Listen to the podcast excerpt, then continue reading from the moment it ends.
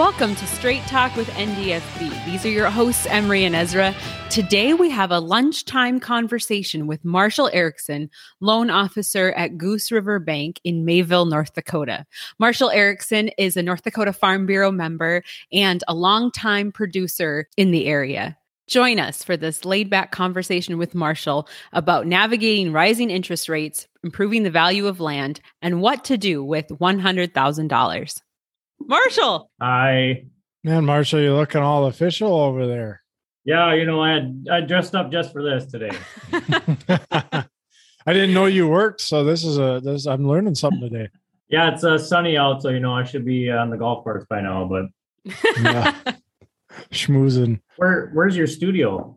Um, it is in the it's in the office at the shop. It's actually in my side of the office that I don't pay rent for. The freeloading over here. But I, well, I thought what I would do was I would charge Farm Bureau rent for doing for podcasts your, for your for doing podcasts in, in, this office, and then I would use that to then pay myself. Uh, like let's, let's say we charge two hundred dollars rent, then then I would pay myself one hundred and fifty dollars, and I would pay Dad fifty dollars a month in rent. Oh, generous of you to give him 50 bucks. Yeah. yeah. well, you know, I figured, it, you know, over the course of a couple hundred years, I might pay for this side of the office. A couple hundred years. Uh, well, welcome to lunchtime conversations with Emery and Ezra. And today we have Marshall Erickson along for lunch, except it doesn't look like he's eating lunch. So I'm not sure what that means. But yeah, welcome, Marshall. It doesn't look like Marshall ever eats lunch um, you know, what's gonna be deceiving? Uh, yeah, I'm ready for summer to get a little more active. It's, uh, uh, but thanks for having me. Yeah, great to be here. I've heard the podcast a few times and really enjoy them and uh, jumped at the chance to get on. So thank you very much. Yeah. yeah no, that's great. So I guess maybe a, a, brief introduction of yourself would probably be what we would in order. Hear. Yeah. yeah. Who is this guy? Sure, I won't assume. Yeah, everybody knows me. Um, I mean, that's like a fair assumption for like half of the state, but you know, like the one half of the state that hasn't met the infamous Marshall Erickson, I, I suppose that'd be helpful. Hey, we had to ruin everybody's day at some point today. So. Yeah. Right. Yeah. Infamous, not famous. Thank you very for that. yeah. Uh, let's see. I've been in banking for about seven, almost eight years, basically right out of out of college. Graduated from NDSU agribusiness degree. Started banking right out of college. Kind of got trained in at a bank and uh, doing credit analysis and worked my way into a loan officer position. So that's what I've been doing for most of the time. Grew up on a on a farm north of Fargo, uh, near some small towns, Galesburg, Hunter area. Help out with the family farm there when I when I get a chance and and do a little bit myself and certainly enjoy enjoy that uh, as my time off, so to speak, in, in quotations. Uh, get to go work on the farm a little bit. Uh, enjoy my role as a loan officer, getting to know customers and uh, farmers in the area. Yeah, other than that, uh, married and have three kids and. And you're good. up to three kids now. Huh? yeah, who's counting? You know, probably you. I don't know. I, I think parenting's probably the the biggest blessing in life. Seems like you know, maybe other than getting married. But uh, yeah, it seems like with we're not married. I, am sitting here talking about marriage, and like there's kind of like this every, every sitting right there. I'm just like, this is weird. Ah, no, but uh, uh, curious. As a loan officer, do you and and as a as a farmer, do you do you give yourself loans? Uh, no, that would be Jackson rules, definitely. Um, yeah, zero percent. That's you know. Yeah. well, I was just wondering because it sounds like all you need is an agribusiness degree to get into banking. So I was thinking maybe I should, you know. Uh, yeah. You could do it. I am, and I'm not really kidding. Um, you learn a lot of it on the job, and a lot of it is just getting to know the people and and their character. And um, obviously, you got to have a feasible business plan. But um, you know, I, I'm blessed to have some really good people to work with. When I first started banking and, and then where I'm at here now in Mayville at the Goose River Bank, to have the right people around around me have been blessed that way um, to learn just how all the fa- financing side works and and certainly it's an advantage to to know the, the farmer side of it too. Yeah, no, for sure. So I guess you know you hear talks of interest rates and things like that going up. Is that? but it seems like my belief in it is that I don't know that the government can raise interest rates on themselves because we're in such a massive debt hole. So, hmm. I mean, obviously they've gone up a little bit. What's so? I guess what do you hear uh, is going to be the case with interest rates, say in the next five years?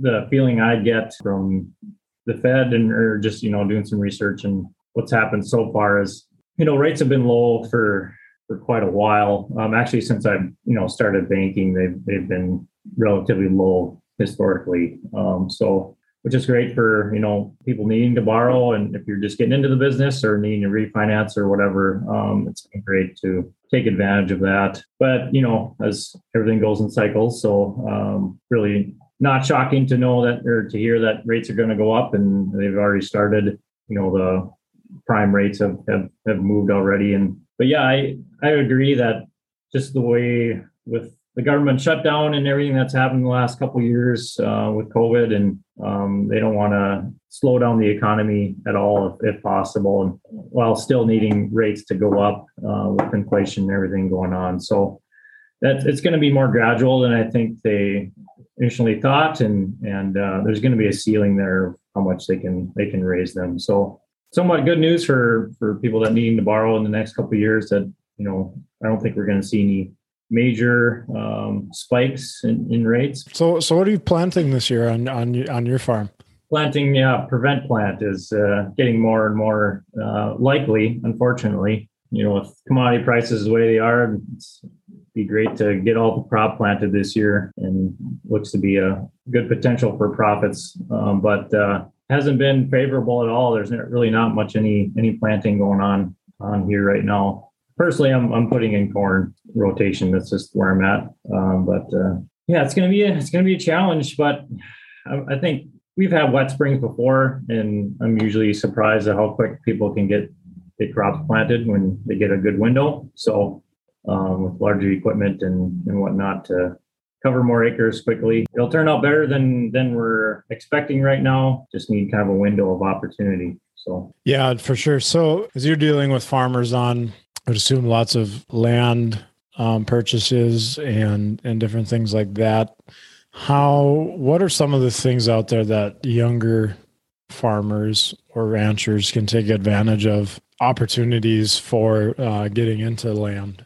I uh, really enjoy that topic. That's, I mean, just by nature of where I'm at in my career and you know just the demographic of uh, North Dakota farmers, that's uh, just a huge part of our business as a bank right now, and and uh, something I enjoy seeing the the next generation get into it and get their their feet in the water. So fortunately, it's um, there's some some really good programs, uh, mainly through the the Farm Service Agency for for low interest land land purchase financing. They also have direct loans, direct loans through the FSA for for equipment and, and land too. But one program we use quite a bit is uh, joint financing with with a bank and, and the farm service agency for some pretty preferable rate terms and loan terms in general. So it is a little extra legwork, but it's worth it for the preferable terms. Uh, it helps to have a, a banker that has been through that process before and kind of knows how the FSA works and what they need and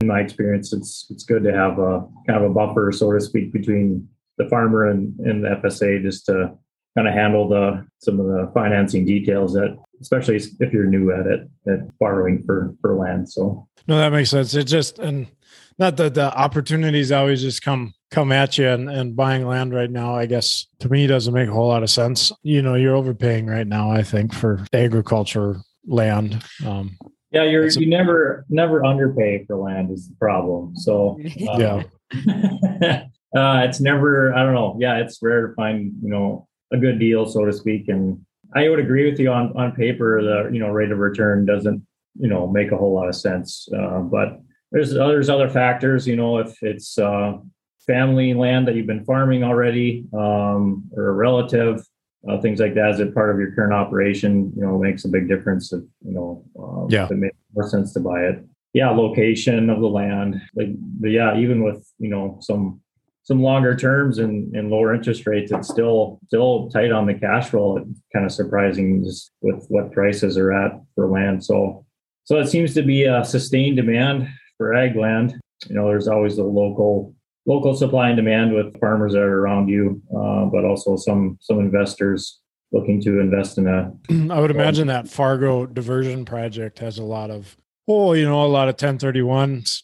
Guys are sitting on those trying to get something purchased, paying, especially in your area, probably just paying way too much for land. I mean, and things are high and they'll go down, and those people sell the land and it'll sell for probably less than they bought it for, I would imagine, unless unless we're in an inflation trend where it doesn't, you know, it doesn't go back down. But then we should be making more money at that point, right? So corn should always be at seven dollars. So yeah, that's the thing. Uh, we get seven dollar corn, and then cash rents go up, and land prices go up. But but yeah, even like you said, that that ten thirty one exchanges has affected it quite a bit, and we're seeing. I mean, guys can sell land down in in Iowa and Nebraska, and then you know buy two for one acres up up here in North Dakota. You know, so that's definitely very getting more common. Do you think that we would ever see a scenario play out where, so in my opinion, as farmers, we we pay too much for cash rent,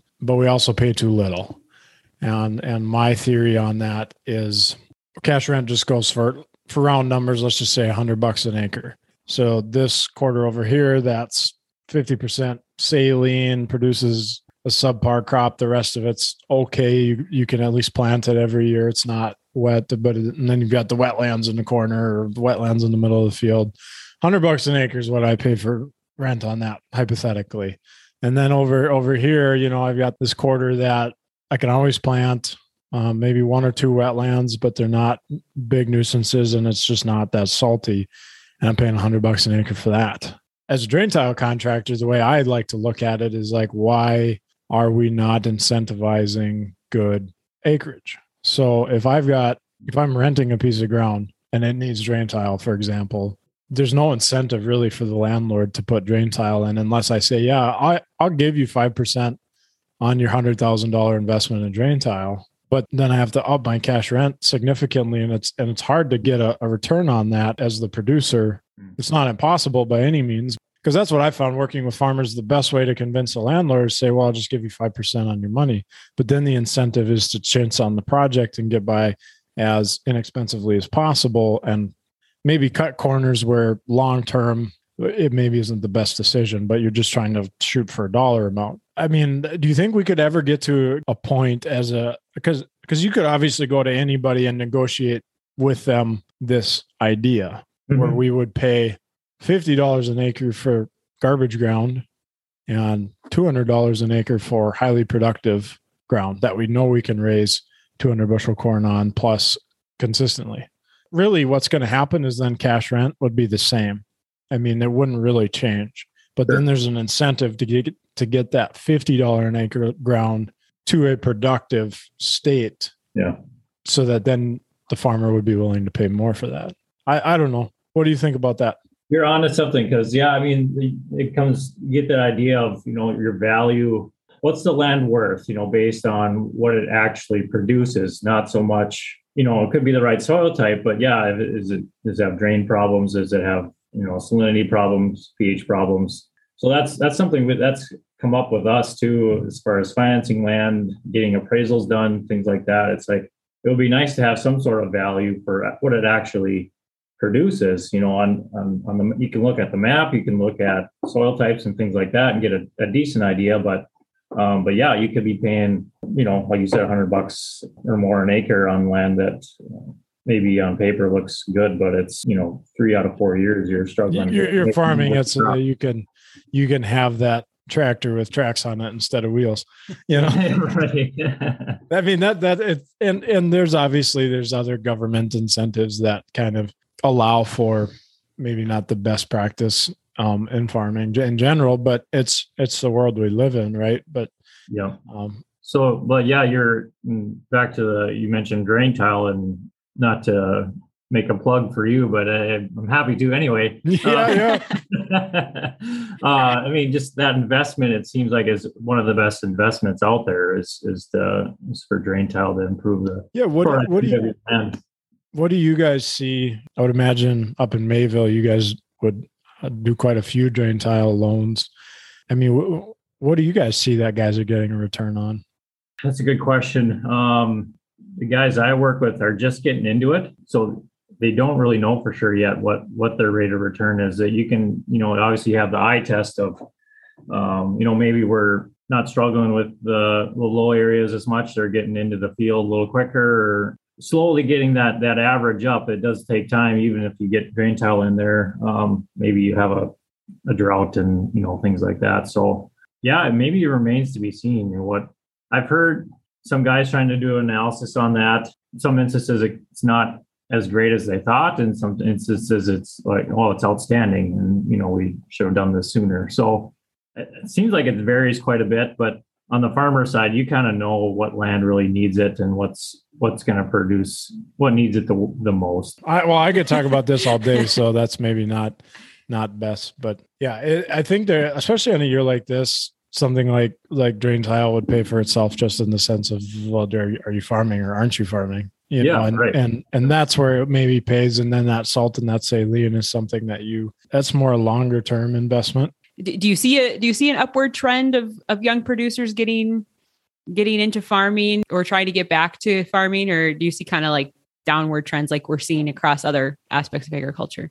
Yeah it's definitely as far as number of farmers it's it's gonna i don't have any statistics in front of me but yeah just from kind of what our customer base is and what we're seeing it's there's gonna be less farmers and uh you know the bigger farms get a little bigger and and uh, if you're fortunate to have a family farm that you can work into, uh, is just huge. And then you know you're seeing if you're have some neighbors or some close by land that's that's becomes available from somebody retiring retiring that's pretty prevalent right now and like i said just with the demographics it's that's i mean that's the future of our bank that's the future of farming is younger guys trying to work their way into it and but it, it's pretty rare for somebody to start out without somebody backing them, you know, in some way. So, so what are some of the keys to success you would say in bringing a proposal to the bank or putting stuff together? What what are some of the things that you've seen the most successful producers do versus the most unsuccessful things? Yeah, we get a little bit of everything. Like you said, scribbles on paper, or um, you know, we get full on business plans that you know we get get a little bit of everything. So which is okay. It's just you got to learn how to work with different business styles, so to speak. And um, you, you can make a spreadsheet say whatever you want it to say. yeah, that's yeah, that's very true. Um, that's very true. And you know, we joke about that too. With you know, you want a grower to bring in their projections for the year. It's you know, kind of making you're making a liar out of me by putting these projections on paper because you know it rarely ever happens exactly like that. So you want the borrower to kind of dig into it on their own first as far as the numbers and say you know certainly i can analyze the financials and say you know you have this much cash flow available for purchases or or profits or family living you know things like that. But it's great when the when the borrower comes in and says you know i can afford to buy this and make this payment based on these projections. Then you know they're they're willing to put in the work and and keeping track of their finances well. And uh, you know that's what works the best is when the banker is kind of your your partner to bounce things off of you know just like hey can you take a look at this and see if i'm kind of missing something or does this make sense? Yeah i'd say the most successful ones are are putting the plans together ahead of time and and uh, just getting input from the loan officer after the fact. And and obviously it's got to got to make sense to the bank too but. So really treating your loan officer as a partner but also realizing that it's your business and you're coming along and you're asking the bank, "Hey, I want you to take part in my business, but it's my business and I'm not I'm not just going to be asking you, what does my balance sheet say this year? Can, are you going to give me permission to farm another year? Please, please, please. instead be like, hey, here's my business and I want you to keep being a partner in my business because it's advantageous to you. Uh, that's kind of what you're saying. Yep, exactly right. Yep. We want kind of them to take the reins, so to speak, and I would rather not hear, you know, the customer ask, "Well, can I afford this?" It's like, well, you know best where you're at, and you're you should know. So if you can if you can get a handle on that right away, and certainly I'm willing to help. You know, just guys that are getting going, maybe uh, as beginning farmers to you know do some of the financial analysis and, and things like that. But uh, but yeah, we certainly want to partner with and not be the dictator. What what are maybe some of the warning signs that you see or that people should be looking out for when, you know, you start seeing like, okay, it doesn't look like things are maybe solvent? End of the year, I mean, you're to see really what actually happened and and uh, where where are you at cash flow wise? If the inventory you have on hand, can you can you make all your payments and have you kind of met your goals, so to speak? And so that's that's probably the first one of the first signs is this. You know, if you're you're having a decent year but still not able to cash flow and, and, and make loan payments and, and things like that, that's that's probably where it's going to show up. And just the nature of farming, though, I mean, you get started in the spring and and um, you know you want to keep in touch with the borrower and see how things going in the middle of the year too but you know until the harvest is in and and uh, see what what the yields actually were it's um, and that's where Emery, I guess, yeah, as far as warning signs, we want to do a year end, you know, analysis as, as soon as possible just to see where you're at. And um, not that the loans are all due right away or um, we're flexible on that. It's just uh, to see see how the year went as soon as possible to plan accordingly. Let's go back to a hundred thousand dollars. So I've got a hundred thousand dollars sitting in the bank at the end of the year. Am I better off investing that hundred thousand dollars into my business or into other avenues, or am I better off using that hundred thousand dollars as essentially my own operating line? Uh, you know, starting to buy down uh, um, commodities and and uh, you know, like your your seed and your fertilizer and things like that in the fall. Mm-hmm. What uh, what do you think is a better use of hundred thousand? Yeah, so in in banker terms or whatever, it's uh, terminology. It's working capital comes up quite a bit. So it's working capital is basically that cushion. You know, you have your uh, current assets less your your current liabilities. You know, which is usually cash on hand and and and or crop inventory in the bin, things like that. So you really need that cushion just for unexpected events, or um, you know, you're able to make your make your loan payments without being detrimental to your to your other cash flow needs on the farm as far as the hundred thousand, you know, if you want to take into consideration what your interest rates are, you know, what I probably see more often is financing guys like you or an Emery on the farm is they're growing into the operation. Their operation is growing, or they're um, needing to purchase assets. If their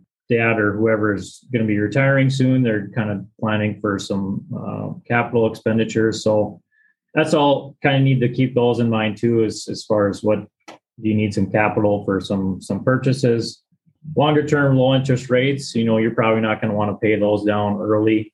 You know keep it'd be probably better to, to keep some cash on hand for working capital. So i probably should be more specific but there's just so many factors too but but i'd say the big one is just working capital and you know visit with your banker on what what level of working capital it would it's healthy to have based on what your payment loan payments are and and operating expenses. Yeah, I found the hardest thing to hold on to is, is cash, and so yep.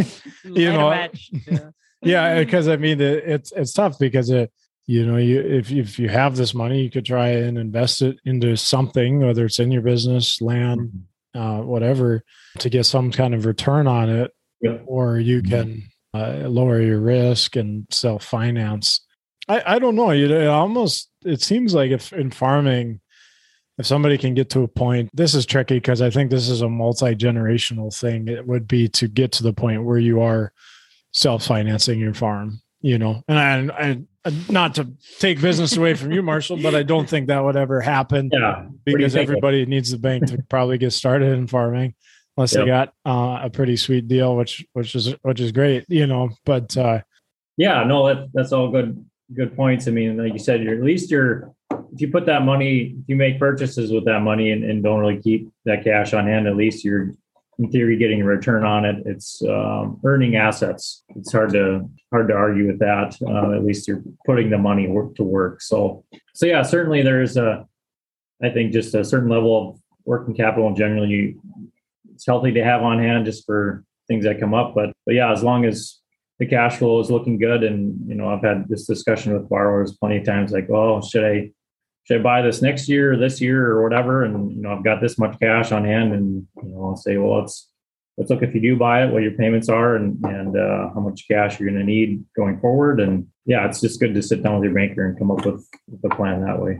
What would be a tip for somebody, you know, to get stuff in order this might be a millennial thing, but yeah, I mean, I put almost everything on Excel. It's easy to organize and, and whatnot. But um, there's definitely we have some forms to use, or seems like just every every borrower is, is so much different on how they want to organize it, how they want to view it. Certainly, it's going more towards you know the Microsoft Excel and, and things like that, and on the computer, digital. But we also have you know some templates we can we can give out uh, to help with that. We do our financial analysis on software at the bank, and and uh, sometimes it works out. We can just do it directly from from that software um, as far as a template and you know somebody starting out fresh and wanting suggestions from from their banker you know i could make it a little more seamless between the, the borrower and the banker of how we receive the information and and uh, where we save a little inputting hopefully on, on both our parts. But yeah even just starting out with uh you know you have your starting out with the cash flow of your in, gross incomes and operating expenses and then you know showing your loan payments and, and everything like just doesn't have to be complicated by any means. Just you know, having a simple cash flow and a plan together is is a good place to start.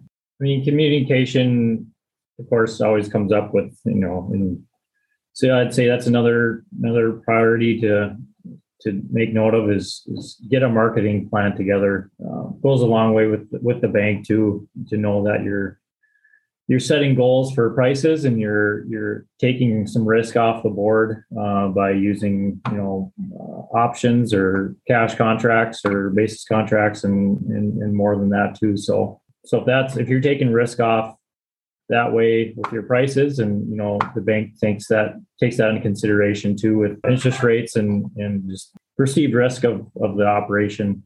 Touched a little bit on too and having a long-term plan with if you are succeeding in operation, if you're a successor, um, getting long term plan that way with with the bank as well. If you're needing to purchase assets, you're buying the farm out at some point, and what works best for the previous generation and, and the new generation on on how to make it feasible to take it over and, and be profitable and, and for the previous generation to exit profitably and, and tax wise and everything all those so many different factors come into to play there, and that's an area of interest for me. Uh, I I took uh, some succession planning certification, so I've, I've been mm. certified uh, for that, and at least to have that background of what needs to be taken into consideration, and and uh, it's just so prevalent with beginning farmers, and yeah, the sooner the better for a success, succession plan is is great. So the farmer definitely wants to to start looking ahead like that, and so so does the banker want to see you know where where is this operation headed, and uh, certainly opportunities come along and and um, pickups come along too that you know can with setbacks and, and everything like that. But well, I thought you said pickups. Oh yeah, and I was like, well, yeah, that's true. Pickup. Yeah, it's Goose River that must be a, is that a local bank to Mayville or? Yep, uh, I believe it's yep started in in Mayville, and I believe it's might be the oldest state bank left in North Dakota. We have three branches. Uh, also branches located in Hatton and Hillsboro, North Dakota. And just with the nature of technology and everything, it's it's exciting to see we can. I mean, really have have clients anywhere, pretty much anywhere in North Dakota, Minnesota. So being able to do things electronically and over the phone and email and of course, I make it a point to get out and, and visit customers as often as I can. And really, it makes more sense for me to come out to your office than it comes than it is for you to come to mine. Just the way way things go nowadays, and try to be as flexible as possible and and make it convenient. And but yeah, no, that's that's where I'm at, and happy awesome. to visit with anybody that has questions. You've been listening to Straight Talk with NDFB. You can find Marshall's contact information in our show notes today. If you'd like to join Ezra and I for lunchtime conversations, shoot us a message. Have a great rest of your 2022 planting season.